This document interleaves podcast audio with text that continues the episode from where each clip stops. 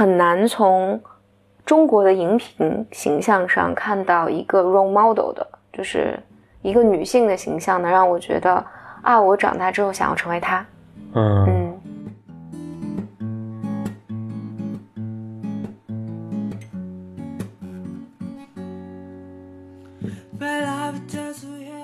你是不是觉得自己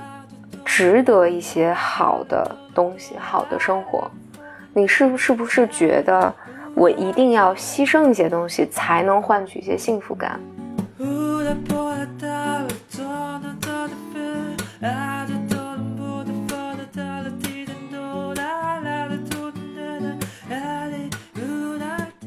？Welcome to another episode of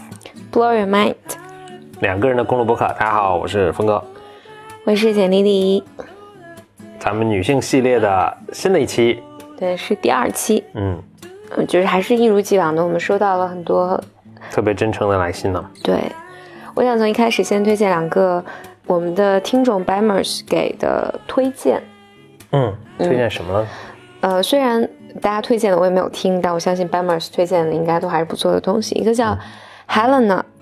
她推荐了一个 podcast 叫 Guilty Feminist，应该翻译过来叫有嗯有罪的女女权女权主义者。对对对。哦，他说里面会有有邀请不同的嘉宾做客，而且经常会有男嘉宾。还有一个我们的 Bimers 柳成荫，他推荐了一个 Netflix Sex Education，、哦。应该是个剧。嗯，嗯。是，嗯，这个前一阵儿我看转的还挺多的，虽然我也没有还没有看。哦，嗯，嗯。对，在咱们那个 Bimer 的群里面，大家有在转。嗯。嗯啊、所以这是两个 Bimers 的推荐的东西，相关的东西。如果嗯大家感兴趣，可以去看一看。嗯，然后也就是很希望听到大家一些讨论啊。嗯，呃，今天想从这儿开始讨论，就是这也是我们一个叫 Yugi，他说是得意忘形的一个爱好群的群主。嗯 他们是讨论讨论关于美的话题。他说，通过调查问卷呢，知道很多女孩都有 body shame，就是嗯对于身材的这种羞耻感，嗯或者身体的羞耻感，或者外貌形象的这种羞耻感。嗯，这个词我其实我只听过，但它具体所指什么我也不是很清楚，所以我等会儿还要他会讲讲对他他说很多女生都有这方面的焦虑和困扰，希望我们能聊聊这个话题。所以我差不多会想从这儿，就是 body shame 女性的这种美，还有之前也有听众有有 Bamers 提到说，以前我讲过性动力这件事情嘛，就不太理解是什么意思。嗯我们就想从这儿来讲讲讲一讲女性的身体，嗯嗯，这件事情。嗯。首先，body shame，我先确认一下，那他意思是说，呃，女性觉得自己不够美，所以产生一种羞愧感，是指这个吗？就比如说呃，跟这种电视上或者杂志上的这种所谓完所谓完美的女性的这个外表去对比，觉得自己好像不没有那么漂亮，所以产生一种羞愧的心情，是指这个吗？呃，我的理解，它的英文叫做 the action or practice of humiliating someone by making mocking or critical comments about their body shape or size。哦，所以就是指别人对，比如说我说啊，这个人，对别人对你的嘲笑等等等等。嗯，明白了，嗯，我我觉得这个男生可能有男生的困扰，但因为我没有在男生的这个群体里长大，我不太知道。但我知道女生，嗯，比如说你在就互相嘲讽是指，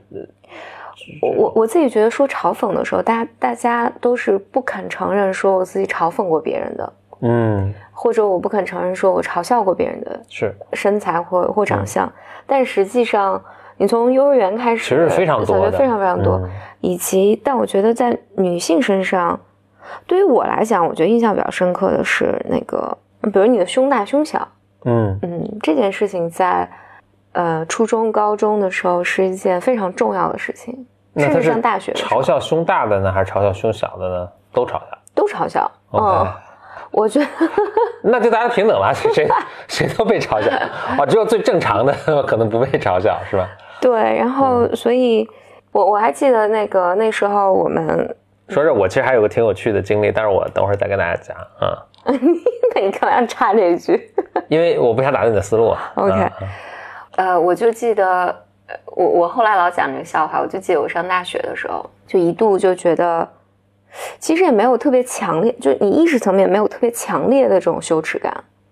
嗯。但是呢，我确实做了这样一件事情，因为那时候那是很早很早以前了，快快到上个世纪了，也没有这个世纪初吧。OK，你一八年，这是一种正正在上大学嘛，然后、那时候流行索福特瘦脸霜，OK，嗯，就是大家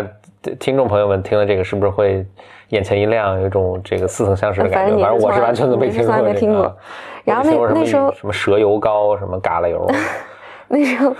那时候我不记得，就是很多广告就讲索福特瘦脸霜，它能帮你瘦脸。你现在听起嗯听起来来就就是不太 make sense 听起来简简直就是赚你的智商税，对吧什么？叫瘦脸呢？就是你抹了之后，你脸会变瘦。哎呀，呃，用这这违反了好几条物理定律。对什么的。然后我们那时候我们宿舍，我们大家就想啊，能不能拿那个索福特瘦脸霜抹一抹胸，就是让胸变得小小一些，现在肯定都悔的后悔的，就就 幸亏没用。我觉得幸亏它无效。嗯但那我想说，对于女生来讲，就是我觉得是，你你并不知道，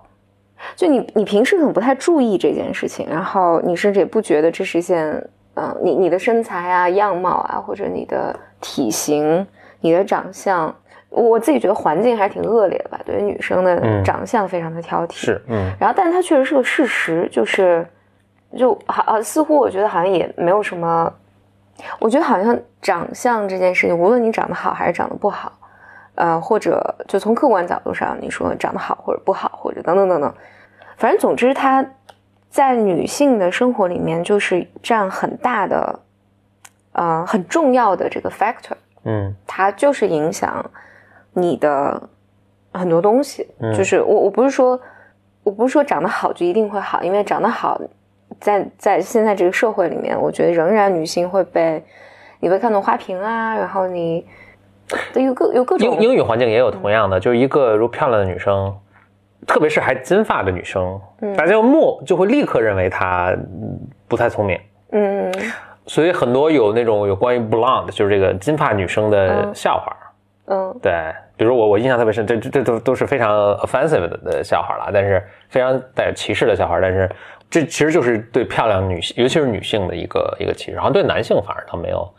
没有这么显著啊。我觉得对男性的歧视是在另外一件事情上面，就是我觉得是 eco 的东西，它不是在相貌上 shame 你、嗯 shame 你，是在你的社会地位或者赚多少钱这件事情上嗯 shame 你。嗯所以我，因为我我在咱们录这个播客之前，我在看一个剧，而且这个剧是个英剧，当然它它描写的大概是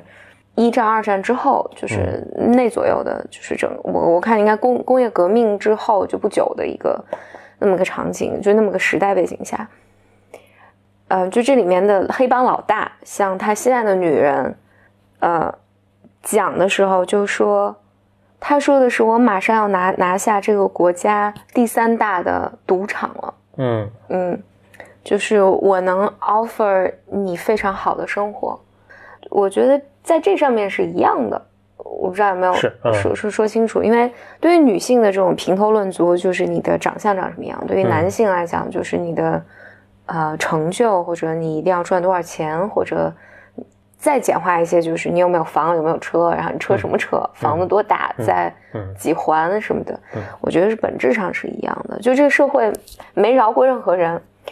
然后，但回到女性身上，就是说到性动力这件事情上上面的时候，其实我想到的是，我我其实应该以前写过个文章，但我一直觉得这个好像对于我来讲更像是一个我自我成长的过程。英文叫 sexuality，嗯啊、也是弗洛伊德就是一开始就在讲的这种什么 sexuality 啊什么的，就是特别容易被人理解为说就是性，但其实我觉得它不是跟性其实没太大关系，性是其中的一部分，但性是小于远远小于 sexuality 的。那 sexuality 我的理解是，本质上你是否允许自己享受，嗯以及是否允许自己美，尤其是我觉得中国的女性，这个我记得我们以前可能在知识派对的时候，其实有有聊过这个话题，就是你看就亚洲文化下的女生，就我们的广告牌儿等等，都是特别的卡通，腿型对特别幼稚，都嗯特别幼稚。是就女我我们所从小看到的女性的形象，就都特别幼稚，嗯，就大眼睛美少女战士那个形象，嗯嗯我稍微补一句啊，其实我们看到荧幕上的男生形象很多也是这样，奶油小生什么。我觉得亚洲普遍是，亚洲文化普遍会 portray 出来这个形象，我也想不出，我也想不出特别为什么。因为你比如说，你看包括公告牌儿，嗯。就是会有一个。就小人儿跟你描述说你要去做什么，对。对对就是公公然后公园啊或者公共场所啊，什么这个温馨提示啊什么，都是个对对，都是一个大头大头卡通的一个一个形象。对，就还就还挺挺逗的这种选择，就是呃，我看你你看你看日本也是也是这样，对，嗯，嗯，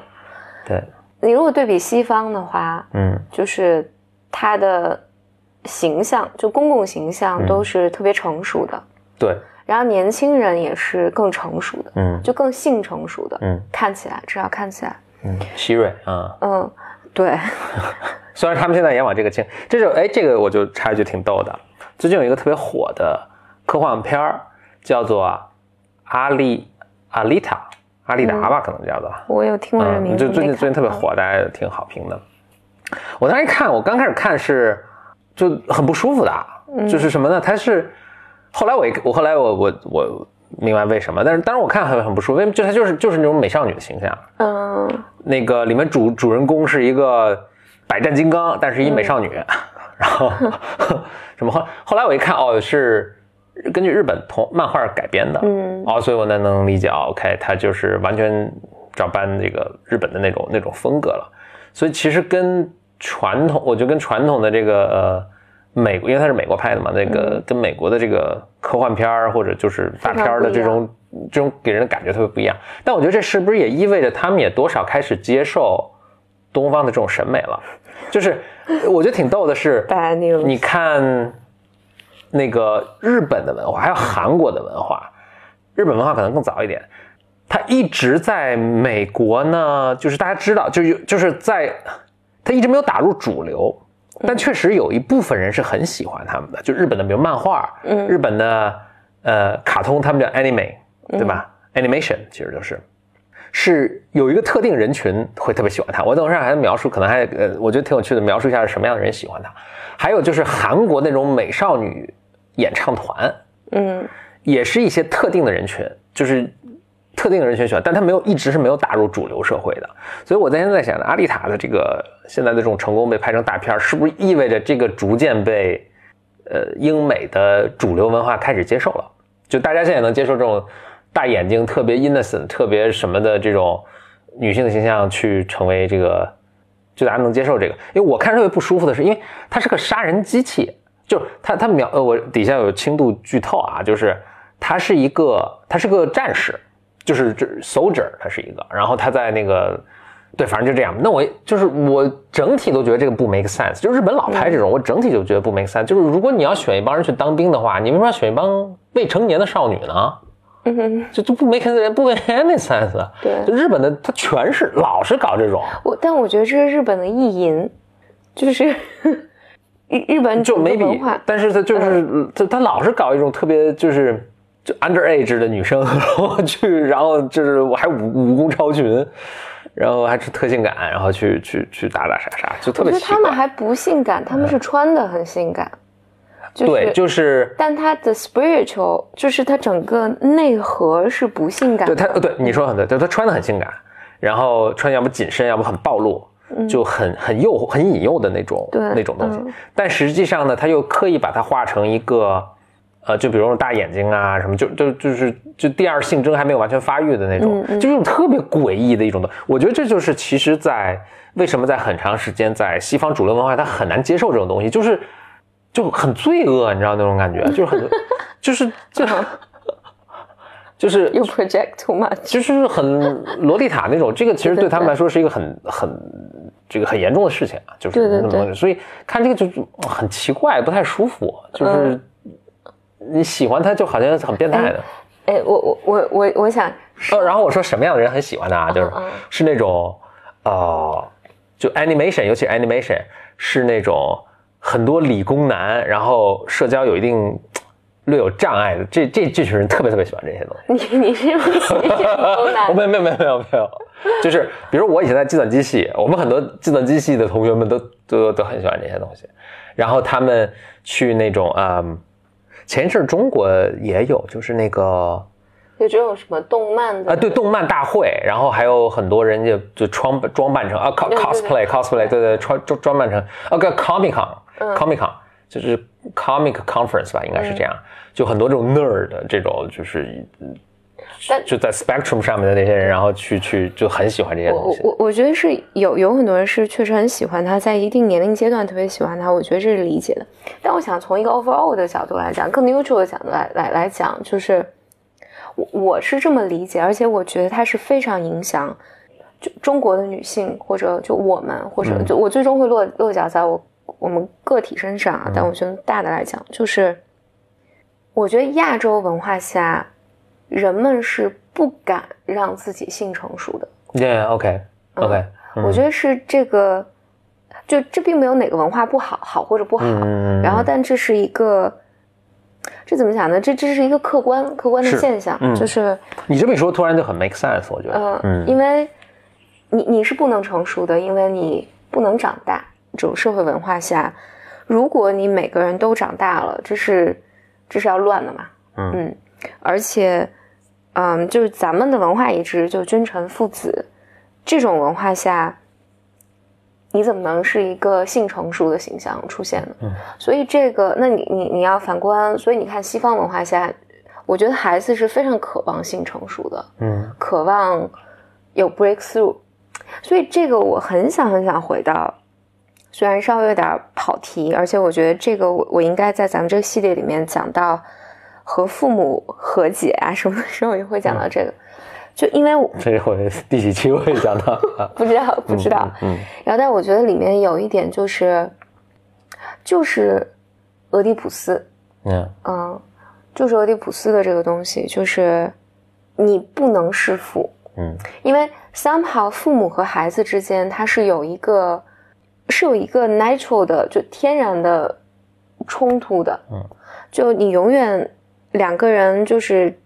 父母和孩子就是长大越越越行越远的，嗯，然后但是孩子的按照西方文化下，西方所有神话传说，俄狄浦斯也是西方的这个嗯。传说嘛，那他出来之后，希腊的，嗯，那就是孩子要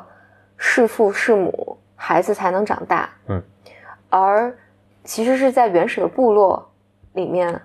其实都是这样。就我就穿一个故事，就咱们那个春节假期的时候，不是去巴拿马，在巴拿马嘛，嗯，就特别去看了一个岛上的一个猴群，所以管这个叫岛，我觉得有点夸张。它其实就是一个大礁石，对，它是在一个河的中或者入海口的一个中间嘛，所以它是一个礁石。这个岛可能就很小啊，我觉得就几十米乘几，反正就很很很小的一个岛。我们这个船就就我们是一个。小小破船啊，小破船就坐了，可能就十十个人啊，就跟颐和园那个里面那船差不多，很快就能绕这岛一圈就专门去看这个岛，这是一个小景点，就去看了那个岛上的猴子，那个那个 Monkey Island，Monkey Island，嗯，导游就跟我们说，就说这猴子怎么来的呢？这猴子是有一帮科学家要研究猴子，但是猴子老乱跑嘛，那科学家为了让他们。能够呃方便方便他们研究，他们就在这个这岛上本来没有猴子的，嗯，就是把一小群猴子放在这个岛上，所以这个猴子呢，但这个岛大小正好能够支持这一小群猴子在这生活，所以他们就研究这个猴子。然后科学家研究完了之后呢，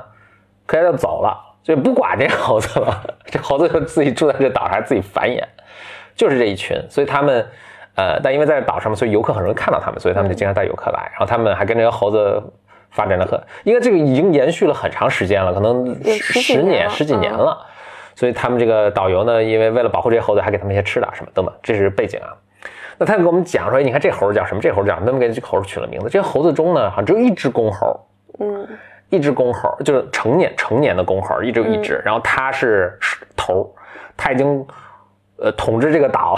弹丸之地了，统治这个岛 统治了好多年了。我记得十年了，嗯嗯，是很了不起的一个状态。但是现在他的儿子已经。快要长，快快要性成，快要长大。他说：“你看那个猴子，它的胸前那个毛已经开始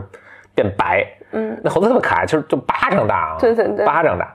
那个猴那个，你看他那个那个儿子胸前要变，他要性成熟了，他很快就导游说他很快就要挑战他老爸，嗯都有两种结果，要不他打赢了，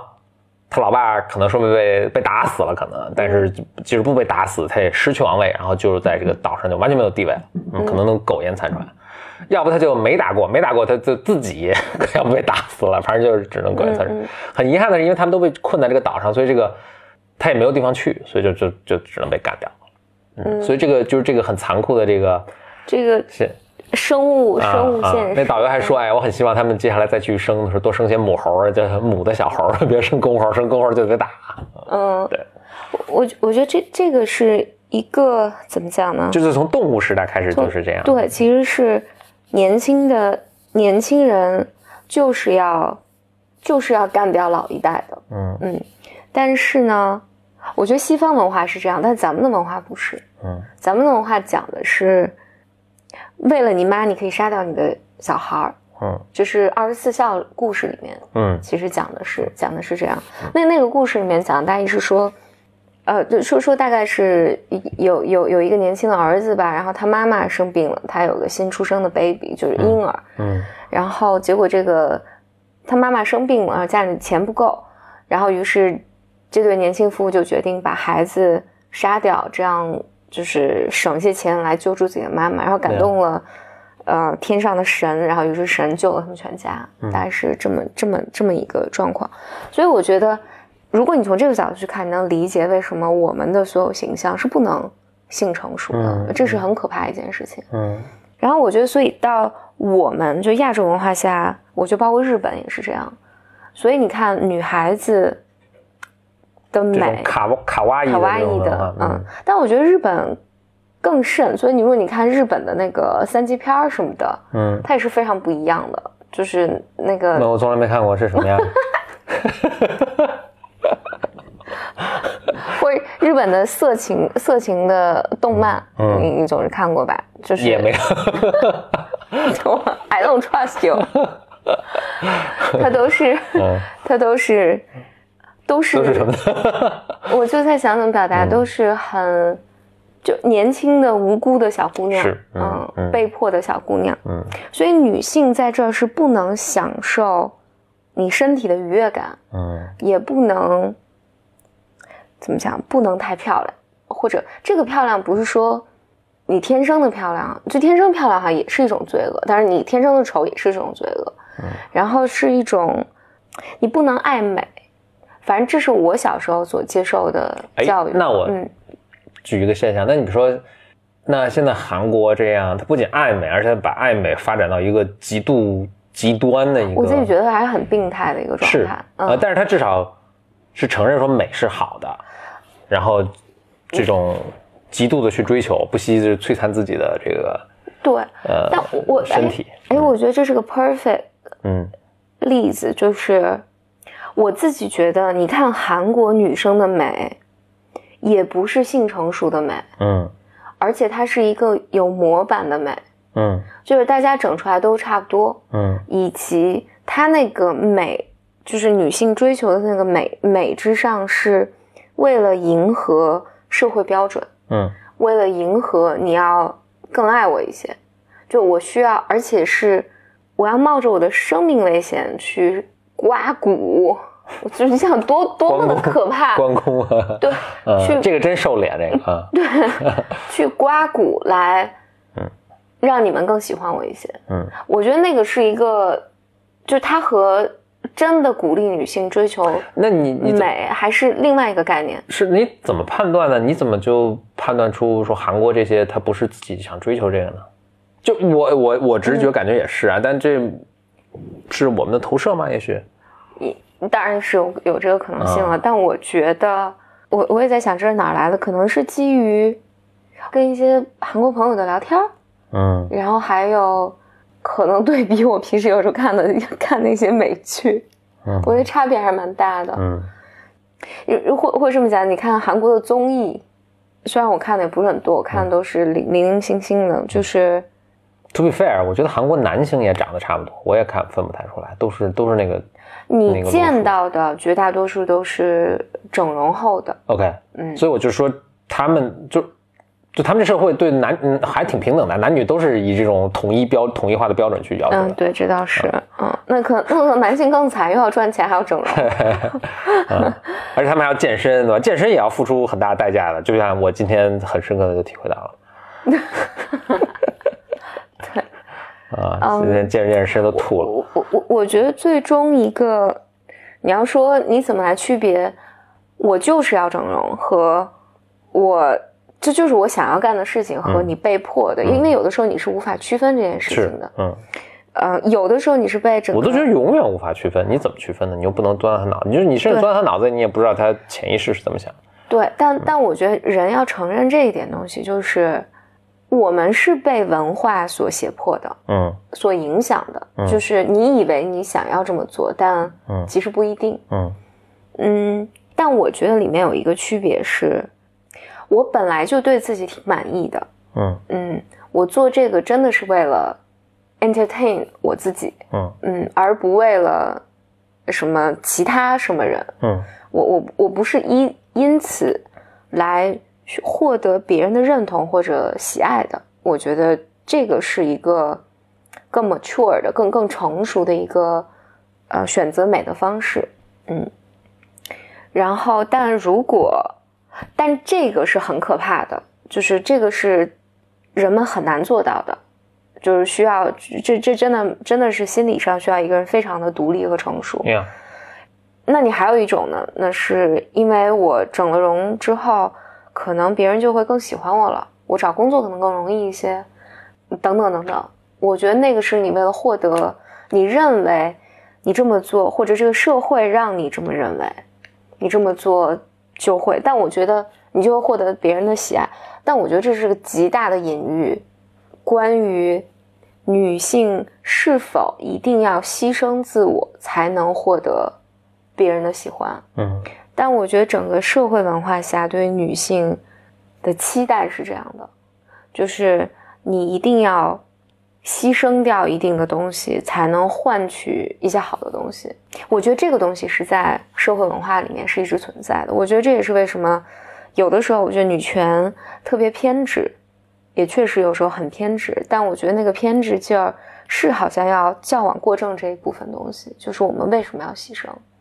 对我觉得话题铺的有点宏大，我稍微拉回来一点，就所以有点像我我记得就就是之前我们还说过一个那个。回到我自己身上好了，我自己一直觉得，我的生活里面是很难从中国的荧屏形象上看到一个 role model 的，就是一个女性的形象，能让我觉得啊，我长大之后想要成为她。嗯嗯，我觉得女就是国内的这些形象里面，我基本找不到。我总结过一个，就是不一定特别全面，但我总结过荧屏上大概三种形象嘛，一种就是。甄嬛，嗯，但是甄嬛，我觉得那个整个故事的隐喻到最后，就是因为甄嬛是好像她一开始就是与与世无争，然后我也不愿意进入，我为了救我爸，所以牺牲掉我自己，进进入皇宫，但是我也并不想成为一个什么，我不想，我不恋战嘛，我也不想获得什么皇上的宠爱什么的，但是呢，就是身不由己，然后一步一步他。甄嬛的故事大家应该很熟悉了。对对对，一步一步，就是她失去了儿子，失去了丈夫，然后失去了，嗯，最后她把这个皇上干掉了。嗯，她当上了老大，但是我自己觉得这个 message 有可能是我的投射。我看我看他的时候，我觉得这个 message 最后出来就是你注定要孤独一生。嗯嗯，就是让你强嘛。我觉得这是这简直是一个诅咒，就是。我就文化告诉女性说，你你要强，那你最后下场就没什么好下场。嗯，那还有还有一种呢，就是渴望里面那个渴望的，我忘了叫什么了。对，渴望里面，反正我我总结就是这种大姐，王慧芳是吧？我记的名字我没看过。然后反正总之这种这种大嫂，荧屏大嫂的形象就是吃苦耐劳，吃苦耐劳，默默，而且她一定不是那种。他的对立面一定是那种小妖精，就烫着大波浪啊，然后就那种烫着大波浪，然后穿高跟鞋扭扭扭扭扭，对，扭扭扭扭扭的，就一定不是什么好女人。然后好女人一定是大嫂这样的，就是把自己的一切都牺牲了，奉献了整个家庭。嗯。而且你如果想到大嫂的形象，反正我脑袋里大嫂的形象都是这种清汤挂面头，然后穿着那种灰灰灰灰不拉几的那种衣服，嗯。就是是没有任何他自自己的生活的。嗯。一直到最近，就是近近年来开始有这种，呃，像《延禧攻略》这种，但我觉得比较可惜的是，它的最后的时候，我没有真的看，我只是看大家的评论给我的这个 impression，我觉得是，就是好像这个姑娘特别任性，就我、嗯。我要什么你就给什么，我要什么我就要去争取，但最后还是落脚在她获得皇皇上的宠爱这件事情，我觉得就很糟糕了。就为什么一定要获得皇上的宠爱呢？而且这使得她整一个这个女孩子的形象，仍然不是一个成熟的女人，嗯是个小姑娘，是个青春期叛逆的小姑娘 Yeah，好像最后嗯跟自己的父亲和解了，给给我给我一个这这个，OK，这种感觉。所以在这种状况下，你就觉得，呃，我觉得，嗯，你你对比，呃，就是美剧里面的女性，我觉得比较轻易的你能想到一些形象，就是比如说，哎呀，我忘了那个剧，就是它主人公叫 Alicia，是个律师。哎，对，在美剧里面你看看到的这些女性的形象，更容易把女性女性刻画成为更成熟的、独立的，不一定特别开心，但是他好像一直在追求自己幸福的这种角色。在我看来，就因为我们之前有个班妹提到说性动力这件事情嘛，我自己觉得这个是本质上性动力所带来的区别。你是不是觉得自己值得一些好的东西、好的生活？你是不是不是觉得我一定要牺牲一些东西才能换取一些幸福感？所以我再退一步讲，就是我自己认识好多女生，我自己也是这样，就是或者甚至我们的父辈、父母辈，其实很多是这样的，就是不肯花钱，呃，出去不愿意吃好的，即便你经济状况是可以支付这个的，但你你你也不不做这件事情。然后我我有朋友，但这不局限于女性，很多男生，很多老一辈的男男性呢男性也是这样，也是这样，嗯，是不是更多来自于一种当时就是对生活的不安全感呢？我觉得这是有的，呃，对，我觉得物质条件啊等等，这这这一部分都有，但我觉得这里面是有特别核心的东西的。我觉得这里面是有和就我们说 sexuality 这个有关的，因为我能想到我从小长大的环境里面，比如说，但是因为这这是比如说三十年前了，二二十多年前，然后那时候你你不能谈恋爱，啊、你如果你都要吃苦耐劳嘛，你穿衣服，如果你穿的特别好，大家就一定会背后要说你这个人太奢侈啊，这个人反正就肯定不是什么聪明的，不是什么，他就一定把它放成诚实的对立面，或者就诚实、正直、善良的对立面，就一定是妖精什么的，比如打嗯、戴耳环啊，什么穿的特别好看，这都坏女孩才干的事情。嗯嗯这个特别典型。所以后来我我在跟我自己分析师后来聊很多事情的时候，就是会，我就有一个隐喻，就是因为我有时候忍不住买一些衣服，但是这些衣服呢，我就总觉得穿不出去，我就挂在衣橱里面。就是你这衣橱里面有很多件衣服，你是觉得啊，这个是我我不能穿的，嗯但其实你穿它很好看，你买它也是因为它很好看，你才你才买的。但是我自己反正 struggle 相当长的时间，就会觉得不行，最终还是要穿上休闲的或者非常非常普通的衣服，你才觉得啊，这是我，嗯，我这才舒服。但有的人是 completely 就是接受自己这部分，那那比如在我的这个 case 下，就显然不是，否则你为什么要买那些漂亮的裙子呢？挂在衣服衣橱里哎，你能，我都不知道你有什么漂亮的裙子，你能拿出来看看吗？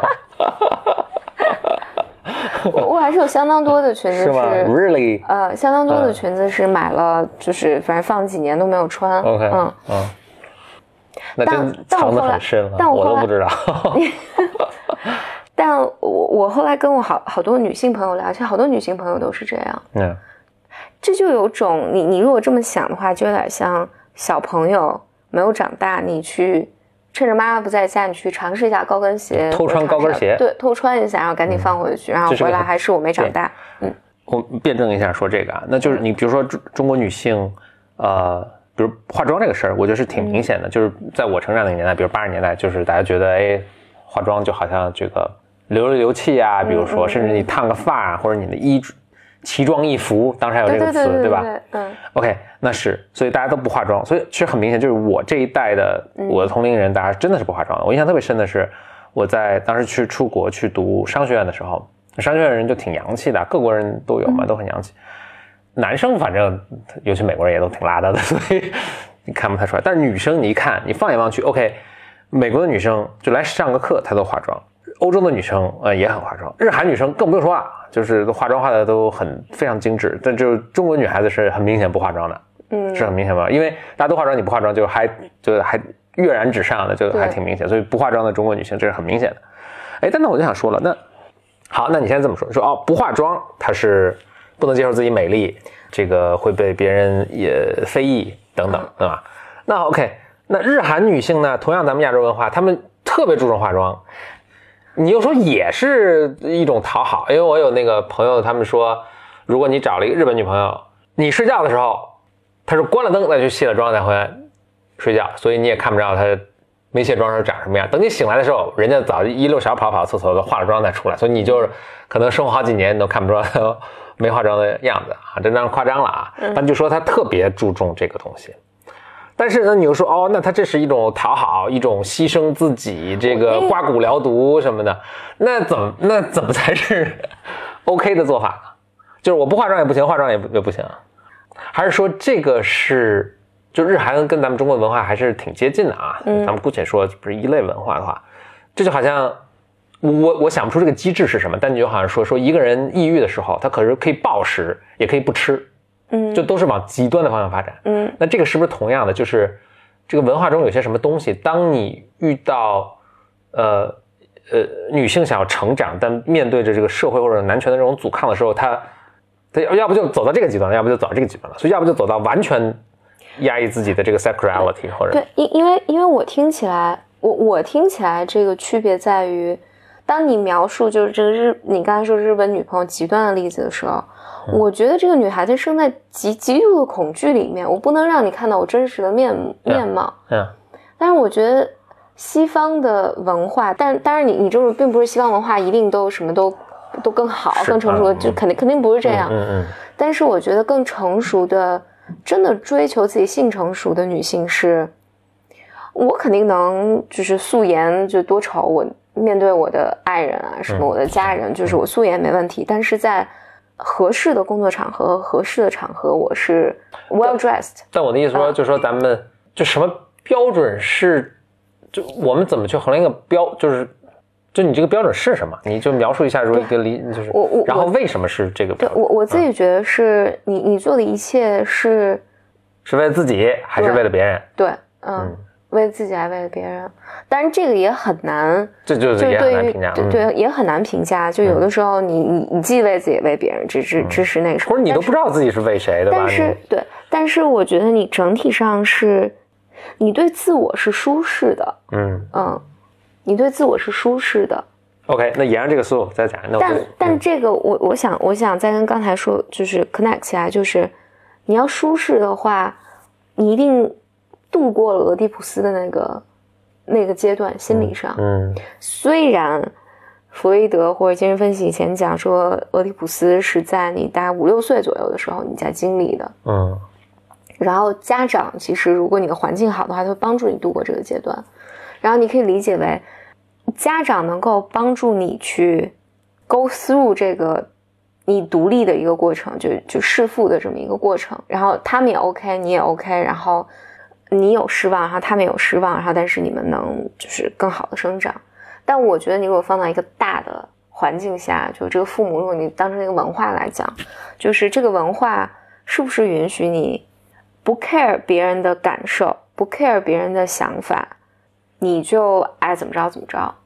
哎，我举一个这个例子好了。我记得我第一次出国吧，不是读书出国读书，第一次出国是二零零四年，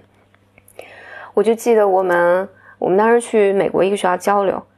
有有一个男生，一一个一个黑人男生开车带我们出去玩啊什么的，然后回来路上他就问问我们几个说，哎，今天晚上我们学校有一个那个舞会，你们就是偶尔 invited，就是你你们要不要一起来玩？然后我们当时几个女生，当时都我还小一点儿，但那个时候我们应该都有个十八九岁吧。那那几个都二十多岁了，我们几个几个人，我们几个真的面面相觑，觉得我们的第一反应是，哦，那我们得跟我们老师说一下。然后当时那个美国学生，美国的男人都疯了，说，啊，我邀我们邀请你们来玩，你们为为什么要告诉老师？然后果然，我们老师就没让我们去。嗯，我倒也挺能理解这个老师的，他带着一帮学生去，万一你们出点什么，对对，他也不知道这种。美国的文化爬梯上会出现什么情况？是的，是的，是的，是的，是的，嗯。然后，但我觉得这这个 somehow 就是一种，但但我某种上，我觉得如果那一天我们真的去这个舞会，我就我们几个人都肯定是没有合适的衣服的，嗯，这个是百分之百确定。美国的舞会也没什么，穿什么都行，除非他是那种特正式。大家穿着我自己感觉还是晚礼服去的，但也不用晚礼服，但是是一个我我自己觉得还是需要的，啊，大家有 dress code 或者什么的。如果是学校正常的舞会的话，嗯，不会有。我在读书的时候就穿我现在每天穿的衣服去。OK，我想说，但你怎么会突然想到衣服这个事情呢？你的意思是说，就是这个社会并没有准备好你们去见识这种场合？我我我是觉得，即便我们长到二十多岁的时候，我们也没长大。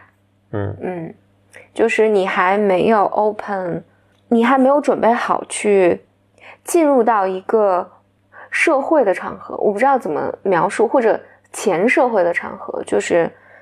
这这个，我记得前前一段我们也有聊过，就是不是亚亚特兰大那个呃杂志上就说为什么你美国的年轻人现在没有性生活了？对对对。他那个文章里面讨论的是说，其实是这个，就是说高中生还是大学生，我忘了，说他们现在有 intercourse 的比例下降。嗯，然后这个文章讨论，但是在开篇讨论一个问题，就是说说如果我们现在的年轻人们都不谈恋爱了，他们不求偶了，就好像损失掉这个，就损失掉这些年轻人在年轻的时候学习面对生活中的这种。渴望啊，求而不得呀，失望啊，什么就是这个过程。嗯，然后，但我觉得我在二十多岁的时候，或者十几岁、二十岁的时候，还有我，而且我后来就进到学校、大学做老师了嘛。我觉得我我所有无论是当学生还是当老师的时候所处的环境，我觉得我们 treat 学生的方式也是你们还没长大，外面很危险。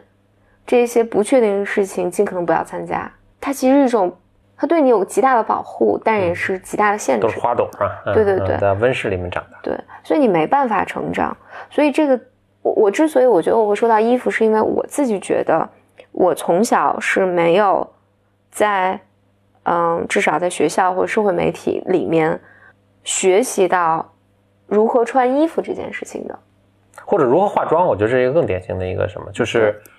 我想，我我其实在美国的时候就真真的很好奇，尤其我观察到，比如中国的女性，就是我觉得现在是不是应该好很多了啊？但是我我那个现在会好一些。我是十年前读的商学院，所以那个时候我们也都二十多奔三十的人，所以那那就出生的年龄你可以就推算嘛。所以所以那一代是可能不行，对这个很陌生。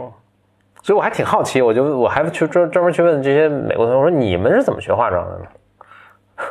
我觉得特别特别好奇。我觉得它是一个是一个文化。我觉得你从高中的时候就对对，他们跟我说，就是因为他们家里妈妈都有这些东西嘛，所以小时候就很好奇，就会拿着玩，妈妈也会教你啊什么。我再给你讲一个很很很，就是我前面想讲的一个例子，就是新加坡。嗯，OK，这个文化跟我们也有像类似的地方。我我当时印象特别深，就我们高中毕业之后也有个舞会，嗯，没有美国那么夸张，但反正也是个舞会，然后大家会去打扮去。我当时印象特别深，我们有一个女同学，嗯，然后。她就很紧张，她就她也没化也没化过妆什么的，就是她也化妆，然后那天就是打扮好了来，然后还问我说：“你你觉得这好看吗？”我说：“我说我也我也是没有无从判断，我觉得挺好看。他说哎呀这个 Better Look 好看，因为我还花了很多钱去买这些东西。就是你能感觉到是从一个小女生过渡到一个成熟女性的一个仪式。哎，对对对，她自己也在尝试这个对对 sexuality，但不是说 intercourse，但她也在 experiment with，就是我怎么样显得呃更性感，比如说现在怎么显得更 attractive，就包括这种舞会上，我们也都很男生女生也都是嘛，都很不知道该怎么跟异性去接触嘛，就是我接触多近算合适等等，就很很。就是有这么一个仪式，嗯，我我就觉得好像我们没有这个 practice 的那个，因为因为我记得不鼓励嘛，不鼓励，而且我觉得我二就是你看我是零二年上的大学，然后你上大学那时候，我觉得在上大学前几年。那个时候谈恋爱最好就不要让老师知道，还要躲着老师走。现在我猜可能也 也还也还是多少。现在应该应该好多了。嗯，我觉得现在应该好多，而且我觉得现在你在看媒体上、形象上一些，呃，十几岁的姑娘们，我觉得打扮也不一样了。嗯，我觉得会好，就是这这个文化肯定是在变化的嘛。嗯，但我但我就想想说，所以你比如说衣服这件事情，就好像。从来没有人或 formally 来来告诉你，你你在什么场合应该穿什么样的衣服。这在中国是肯定是非常最近的一个事情，因为中国以前也没有什么这种场合，哪有什么舞会？对，那但是但是中国是有场合的，比如说你上 上台领奖，对，上台领奖，你穿的肯定是校服。嗯，对，而且。我不知道你在中国的时候，你你那个年代有没有校服啊？反正我年代都有校服，而且我当然有校服了。而且那个校服是奇丑无比，就是都是运动服嘛，运动都是运运动运动，而且是那种巨宽巨大，就是毫无美感的衣服。是，就有种你一定要把，我不知道要把你的这种特征就全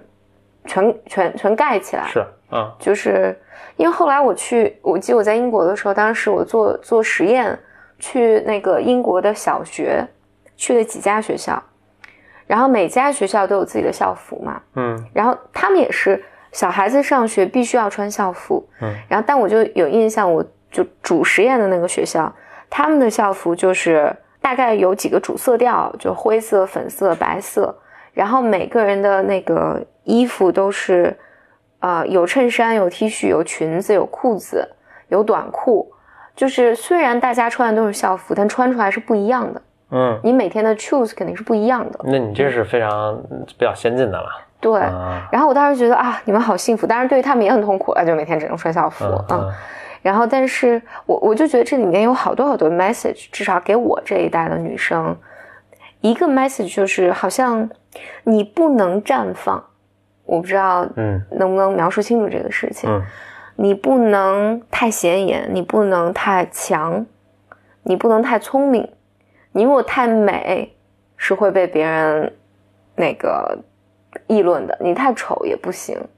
嗯，太美太丑，这个可能也不局限于中国学校。我觉得你你看看美国那种青春青春青春电影也是也都是这样啊。是的，是的，是。我觉得你你被议论或者你你你面对这种嫉妒啊这种感受，我觉得是。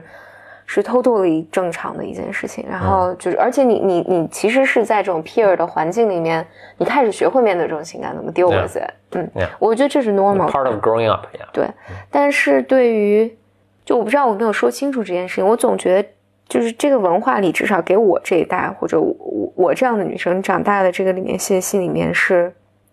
总是有一部分是你如果花钱花的多了点儿，哪怕这是你的钱。你有支配权，但是你也你也是要感到羞愧的，因为你奢侈。过勤劳简朴是这个勤劳简朴是美德嘛？对，嗯。但这我也想补充一下，就是咱们老说什么西方文化，西方西方文化也是很多元的啊。对对对。那比如说像美国的这种清教徒的这种 Protestant 这种文化，他们也是非常非常简朴。是的，是的，是的。但就是这里面有一种，我不是说西西方文化里面肯定也有这个啊，就或者是人类共通的一个，就是。女性总是要牺牲掉一些东西，哎，这个就是其实我刚刚想说的。你表达出那种牺牲，比如说这种刮骨疗毒这种这种牺牲啊，听着也很很惊悚。是的，它确实感觉像是一种很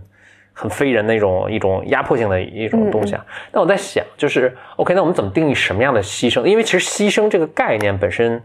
我觉得甚至是我觉得甚至是中性，甚至是作为人一个灵长这么就是有有有智慧有什么的，它是一个非常重要的一个东西，就是一切的现在的牺牲是为了将来的生活做得更好，对对吧？就是所以，比如说我们会有这个吃蘑菇糖，小孩吃棉花糖的那个那个实验，就是如果我现在忍住不吃，实际上我牺牲了现在的。呃呃，欲望对和乐趣啊，对吧？享受，我为了换来未来一个更美好的生活，就是如如果你这么去看，其实这方面对男生的要求也是非常大的。嗯，就比如说你要牺牲掉现在，比如说呃非非常这这男女同都有啊，就是我就先从男生讲出来，很多人都是说啊，你你的梦想是去当一个呃呃喜剧演员，但不，你还是去做投行吧，对吧？这是一个很很残忍的现实，你是为了为了家族，甚至为了为你未来的。呃，家庭对吧？那未未来你的生活和你的家庭和你的孩子等等，还有就是那一些更具体的考量的，就是比如说，当然就社会也对男生也有过分的压迫吧，你也可以这么说。那表现在比如说，你要牺牲掉现在的一些享受，你要攒钱去买房买车，然后才能有娶到老婆，比如说，嗯嗯，对吧？或者你要牺牲掉你不喜欢的这份工作，呃，你你能够去那个。呃，不是不是牺牲，牺牲掉你的一些兴趣爱好，然后去做一份也许你并不喜欢的一个工作，但是因为它有一个更好的一个收入，这个更多的是从现在社会的状况，更多的是对男性的一种要求他的牺牲，对吧？更多是对男生有这个，因为比如说结婚，大家都希望男生有房嘛，这这很很具体的一个很常见的一个一个一个需求，所以就是从这方面，其实对男生是有这个这样的牺牲的，那。这个性质跟女生的一样吗？还是我我的感觉是不一样的。当然，第一，我觉得女生也是这样的，就是你刚才说延迟满足啊，这些都是一样。而且，我觉得这个牺牲是在一个嗯非常现实层面的，就是我拿这个来交换，嗯，而且 somehow 我不知道能不能理解为这是个成年人自己的决定，嗯，就是我为了，比如说我为了后年能够赚一百万，嗯，然后所以我今年就决定吃屎了。嗯嗯，就是我觉得这是个成年人的决定。嗯，但我我说的那个牺牲感更像是，更像是女性发自内心的认为自己不值得一些好的东西。嗯，但你怎么判断这是发自内？首先，比如说同样的就并行的去对比啊，那比如说一个女生说我愿意花二十万去做一个整容手术，让自己变得更漂亮。嗯。从这儿能够推断的，我我觉得，我觉得我说的不是这个层面上，但我现在没没想出特别好的语言来讲这个牺牲。我觉得更有点像，更有点像我要获得一个好的名声，或者获得外界人的这种认可，因为否则的话，比如说别人会认为我是一个荡妇，比如我涂口红，别人会认为我是荡妇。对，嗯，或者我那个，那比如男生，我我特别爱打游戏，嗯，但我打游戏，人家认为我不务正业，对，嗯，但听起来我们会觉得，至少我会觉得，打游戏好像这确实，你说沉迷游戏确实，但你说你很难说我涂口红就沉迷于口红啊，还是可能这个比 这个排比在在这就 break down 了，OK 啊，我想想，嗯，我是觉得，嗯。我我也想一下，我的我想要表达的是什么？我觉得我想要表达的是，我想我想不出。你你继续按你的思路往下说。嗯，我可能我我也没有特别好的，就是嗯，我我我来举举这个例子好了。这是你之前其实经常跟我讲的，你说我说话的时候总是带很多自我贬低嘛？对，嗯嗯。然后我后来也留心发现，就是在这种。开会的时候，一般女性发言的时候，就经常要加一些。对，我也不太确定啊，但是对对对，就是这种欢迎大家指错啊什么的。嗯，我我那个会讲说，这只是我的感受啊，说我说的不一定对。嗯，等等等等，就是一种先要自我贬低，然后才能表达自己的观点。嗯，男性就相对少一些，男性就好像那这就是我想的。嗯。不会哦，我几乎我就是后来，因为在何峰就反复的来给我这种反馈之后，我后来说话都要打个草稿，嗯，以免自己就是加上这些自我贬低的东西。但我后来留心，几乎所有的女性，嗯嗯，我看到在公众发言的时候，都会说大量的这种，可能是这样，是啊，我可能觉得这样不太合适。就你觉得，我觉得不太合适，不太合适，你干嘛说我可能觉得不太合适？女性就特别容易用用这种方式来表达，但是，我觉得这是我想说的那种女性不觉得自己被 entitled，觉得我能够不加自贬的发出自己的 voice 来。我我这确实是个非常有有趣的现象，就是我我在很久我我说一下我为什么会注意到这个事情啊，而且我其实很强调这个事情，就我就我们还为此就有过很多很多的讨论，我其实非常非常强调这一点。嗯，我其实以前完全也没注意到这个事情。嗯，那我在想，我以前在各种公司里面也都是有男有女，这种现象可能以前是存在，我我从来没有注意到过。我知道什么时候开始注意到，这我可能就得称赞一下学校了啊，因为这个是学校的好事情，所以我就说这名字。就在 Stanford 读书的时候，我们在读 MBA 的时候，就专门有这么一堂课，嗯，就是就是教这个的，嗯啊，这是一堂非常政治正确的课，但就是模拟什么让大家观察，然后女性的什么，但是它好像还是得所有人都得上，所以就是虽然是你你觉得它主要是在训练女生用一种什么去表达，但是它训练男生是一种敏感，就是如果你以后成为一个公司的一个主管或者什么。你们团队上有女生，她她有这种表达的时候，你需要有这种敏感度。嗯，我当时也并没有特别在意，呃，就就是说这这怎么说呢？就你还是觉得这个这个是一个你离你比较远的一个一个东西啊？哎，但是还真的就是在你你这这这个敏感度训练还是有用的，我只能这么说。等回过来，我再回到一个投身到一个社社会的工作环境中，就 I see it everywhere。我突然就到处都能看到这种东西了，然后就老去就纠正给女性与支持吧，你不能说纠正啊，给女性与支持，我说你尝试一下这种，你你有没有意识到自己在这么说？就大多数人是完全没有意识到自己在怎么怎么说话的。呃，当我意当我 see it everywhere 的时候，我就突然意识到这个其实是特别 weaken、特别削弱女性的表达的。嗯，就当然女性也老是。就还是回到就是在比如说西西方女西方的一个语境下，那女性经常会说，就是说，呃，一个非常常见的 complaint 就是，同样在开会，我说了一个 idea，没人注意到我，然后过了十分钟，一个男的说了这个 idea 的时候，大家就全都注意他，注意到听到了，并且大家都会把这个 i 想到这个想法的这个功劳归归属于他。嗯，OK，当然这是就 not fair，就是每个人都承认这个 not fair，但是你回过头来，那就说。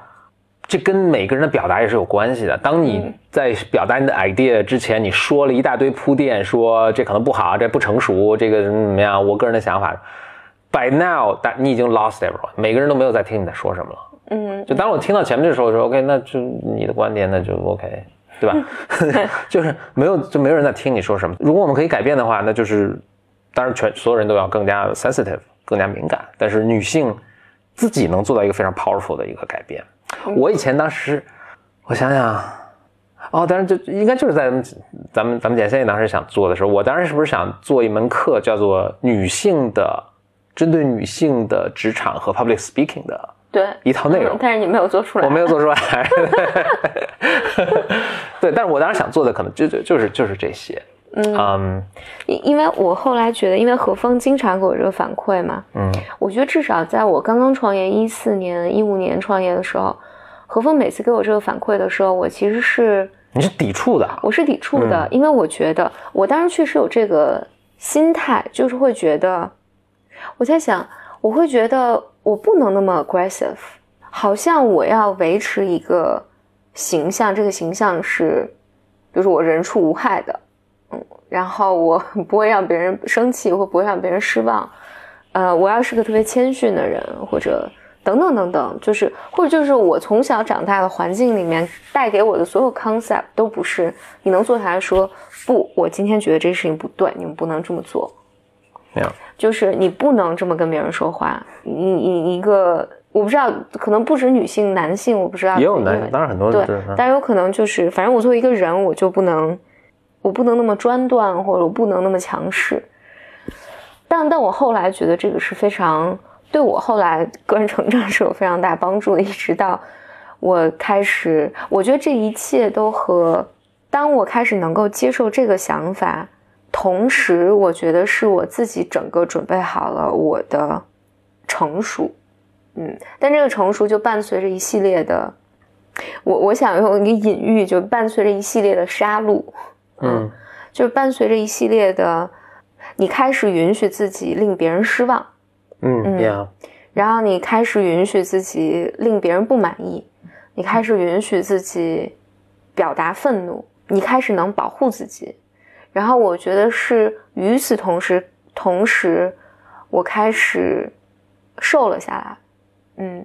然后就真的 physically 瘦 physically- 体重瘦呃，physically 嗯。瘦了下来，然后开始能去花时间去健身，然后做自己喜欢做的事情，嗯嗯，然后买自己喜欢喜欢的产品。对，然后开始能够去允许自己享受，这个是 sexuality 的意思。嗯啊就我我到现在也没有，就是你说 fully 成熟，我觉得也没有，嗯就是没有人嗯 fully 成熟嗯，对。但是，但我觉得这个过程，但这个过程里面，我觉得你开始能够令人失望，某种意义上就因为你你能够开始保护自己了。Yeah，然后你能开始去决定说，我不再牺牲我自己的，就不再过度牺牲我自己来，除非我愿意牺牲，但否则的话，我不不愿意再过度牺牲我自己去为了满足别人的愿望，比如满足我爸妈的愿望，或者满足一些不不相干不相干的人的愿望，就是一些。呃，父母当然不是不相干了，但嗯就是一些别人过分的要求，哪怕他哪怕他是父母，或者哪怕他是你的领导或者什么的，但我决定承担这个代价。然后我觉得挺重要的是，那个这个因果也很难区分的，就是你是 ready 了之后，然后这一切还发生了，还是说你在自己的行为上做一些调整，它会对它会暗示着你或者引导着你自己往这个方向更成熟。就是如果你在听这个的时候，你是一位女性，然后你发现自己也有说话也有这种习惯，很重要的是你去尝试。你观察自己的说话，然后或者你找一个朋友，我觉得更有效的可能找一个朋友观察你自己说话，然后帮你去纠正这个东西。嗯，这个因果是很难很难区分的。我觉得你刚开始习惯说这个的时候，就我咱们录播课就是一个很好的一个练习，因为每次录完之后，我会把它这个，当我听的没不见那么仔细了，但是有些早期的时候，我会把它听一遍，然后我就会注意到谁的口头语啊，谁的这种过度的这种铺垫啊，这种语气中的怎么样一种什么东西啊。我有时候也还给你给你反馈对吧？然后然后我听自己说话也是有很明显的这个，嗯，就是一个很直接的一个反馈。哦，对，啊，那哎，我我现在想起刚才就是我顿了半天没没想起说的什么，就是 OK，所以我们想说的，也比如一个人的人格的一个成长、独立啊，和一个理想的人的最终一个状态，那是你能够呃，你你能够保护自己，你能够嗯知道自己想要什么，然后自己去追求这些东西嘛。嗯，那我为什么举当时举这个游戏的例子？就是，但我们也能知道，就是当你，但我觉得我们也能有一个共识，就是当你，就我就特别爱打游戏，然后我就是打游戏，什么就荒废这学，这也是一个很不理想的结果。嗯就你怎么把握这个度？就是当意识到说，OK，什么情况下，其实我是过度在牺牲我自己。什么时候我是对，什么时候实际上我是一巨婴，就是啊，我、嗯我就想要这个，想要那个，你不给我，我就就就我就哭天抢地，我就、嗯我就这那不行。呃，这是个这个好像是个不同的尺度，你能把它落到一个什么地方？我觉得我们整个的文化和呃甚至教育什么这种心理这种成熟，其实都是在帮助我们更 fine tune，更在细微呃就是也不见得细调，可能粗调，嗯 让我们落到一个很合适的一个一个尺度上面。嗯呃，这是整个一个文文化在帮我们做的这个事情。嗯嗯，就因为我们也不是说，我觉得我我或者我我不希望大家最后讲就说 OK，那我就完全自我了，那就是什么都得顺着我自己意思来。对对对，肯定不是，因为我我记得前一段我我看打游戏打游戏，我想辞职辞职，我现在 对，因为前一段我跟我跟一个呃，反正一个美国老师吧，我们俩聊天的时候就聊到，我觉得当你坐在一个领导者的位置上的时候，我觉得你是在，我一直以为是在中国文化下你会遇到各种各样的问题，就是遇遇到这样的问题，是因为我们我们的文化是就是不允许你弑父的嘛，嗯。嗯，然后那那里面你就隐藏了很多很多的 aggression 在、在在整个里面，整个 dynamic 里面，对于权威的这种 aggression，你又渴望，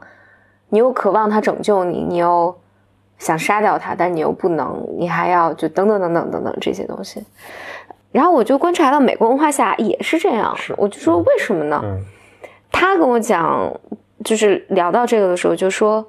他说，因为美国的孩子们被惯坏了，坏了嗯，说从小就是所有都是秘密秘密秘，嗯，所以最好的，你这那啊，对对对，所有都是被鼓励你是最好的，嗯，然后你你你要 protect 你，所以他们那是巨婴之国，对对对，所以他也 这也是巨婴之国，嗯，不是也是他们才是，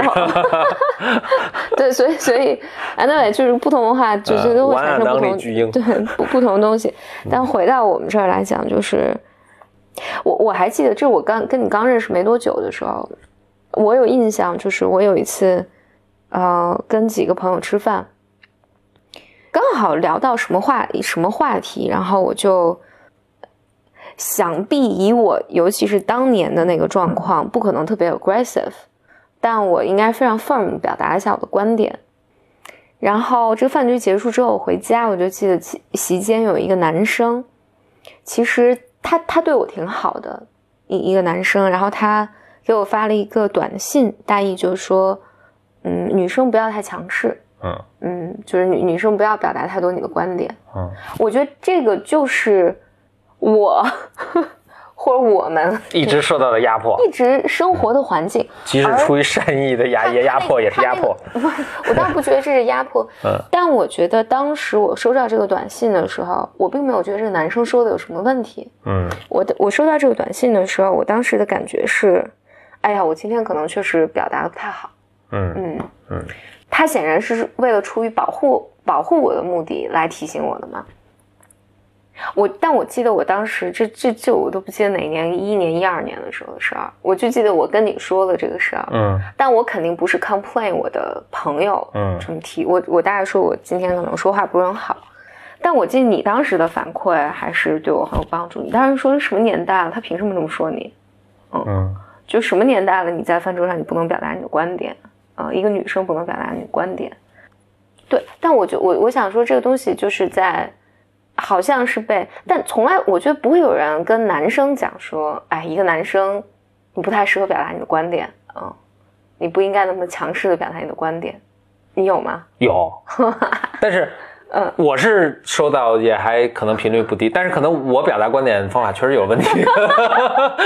是宜人性特别差。我说你是啥？都是我，都是我来压迫你。我那个，我那我那哥们儿，我那个发小就经常劝我说：“别这么说，得罪人。”对，你那是得罪人，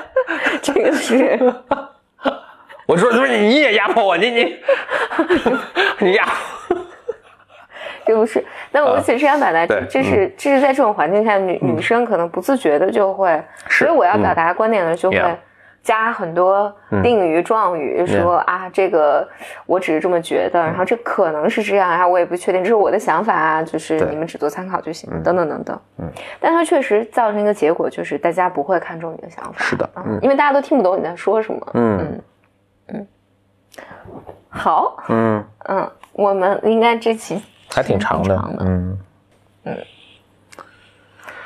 OK，总结一下，我们这期讲的是，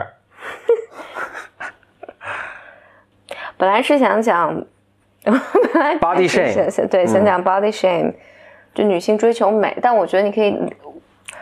理解，我想讲的美不只是美这件事情，就美是一个表现吧，就你是否允许自己绽放的，包括